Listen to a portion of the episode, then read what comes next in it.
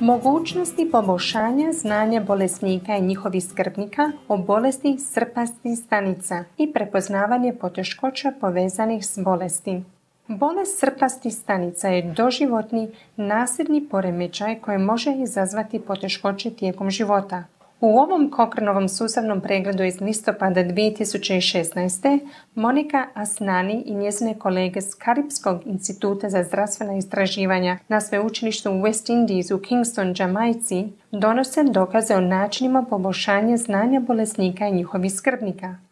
Ona iznosi njihova otkrića, a liječnica Iva Jerčić-Martinić-Cezar iz Kliničkog bolničkog centra Split predala je ovaj razgovor i govorit će nam o tome. Bolest srpastih stanica može biti veliko opterećenje za bolesnike i njihove obitelji, uključujući česte posjete zdravstvenim ustanovama. Bolest ne uzrokuje samo tjelesne poteškoće poput bolnih napadaja i moždanih udara, već može imati i mnoge druge učinke, uključujući depresiju, loše obiteljske odnose, smanjenu kvalitetu života te suočavanje s nedaćama. Neka istraživanja su pokazala da se u dugoročno oboljelih koji nauče upravljati svojom bolešću poboljšavaju klinički ishodi i kvaliteta života te smanjuje ovisnost o zdravstvenim uslugama.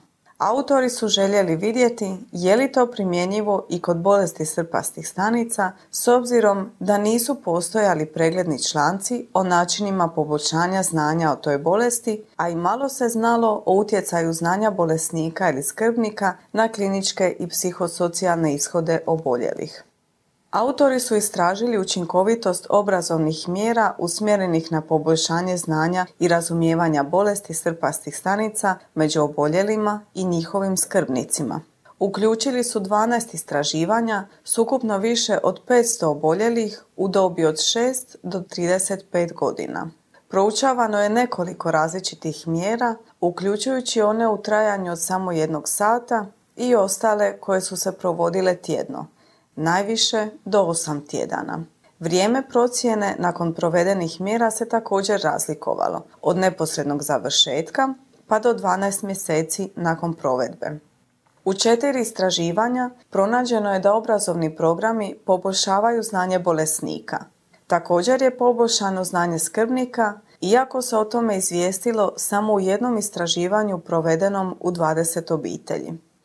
Učinak na znanje bolesnika održao se u duljim razdobljima praćenja, dok je učinak na znanje skrbnika bio kratkotrajan.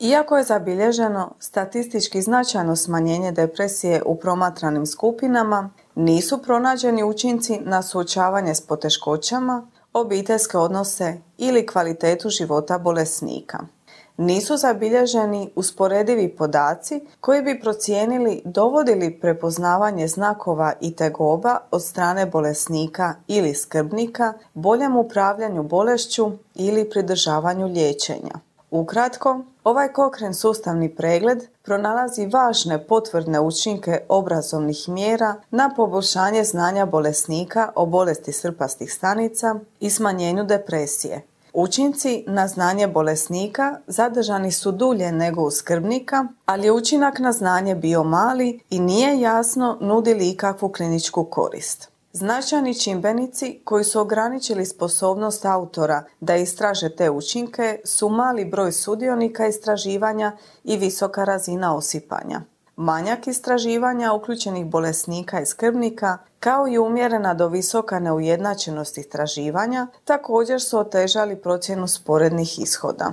Autori bi željeli vidjeti daljnja kontrolirana istraživanja s pažnjom strogo usmjerenoj ka poboljšanju uključivanja i zadržavanja sudionika te smanjenju pristranosti da bi bolje proučili učinke ovih mjera. Tome bi pridonijela i primjena unaprijed određenih postupaka sa sličnim mjerenjima na više mjesta. Podaci o svim istraživanjima ovog okrenog sustavnog pregleda i njihovi ukupni nalazi dostupni su u cijelosti na mrežnim stranicama Kokren knjižnice kokrenknjižnica.com jednostavnim pretraživanjem pojma srpaste stanice i znanje. Tako možete pratiti izmjene u slučaju dodatnih istraživanja.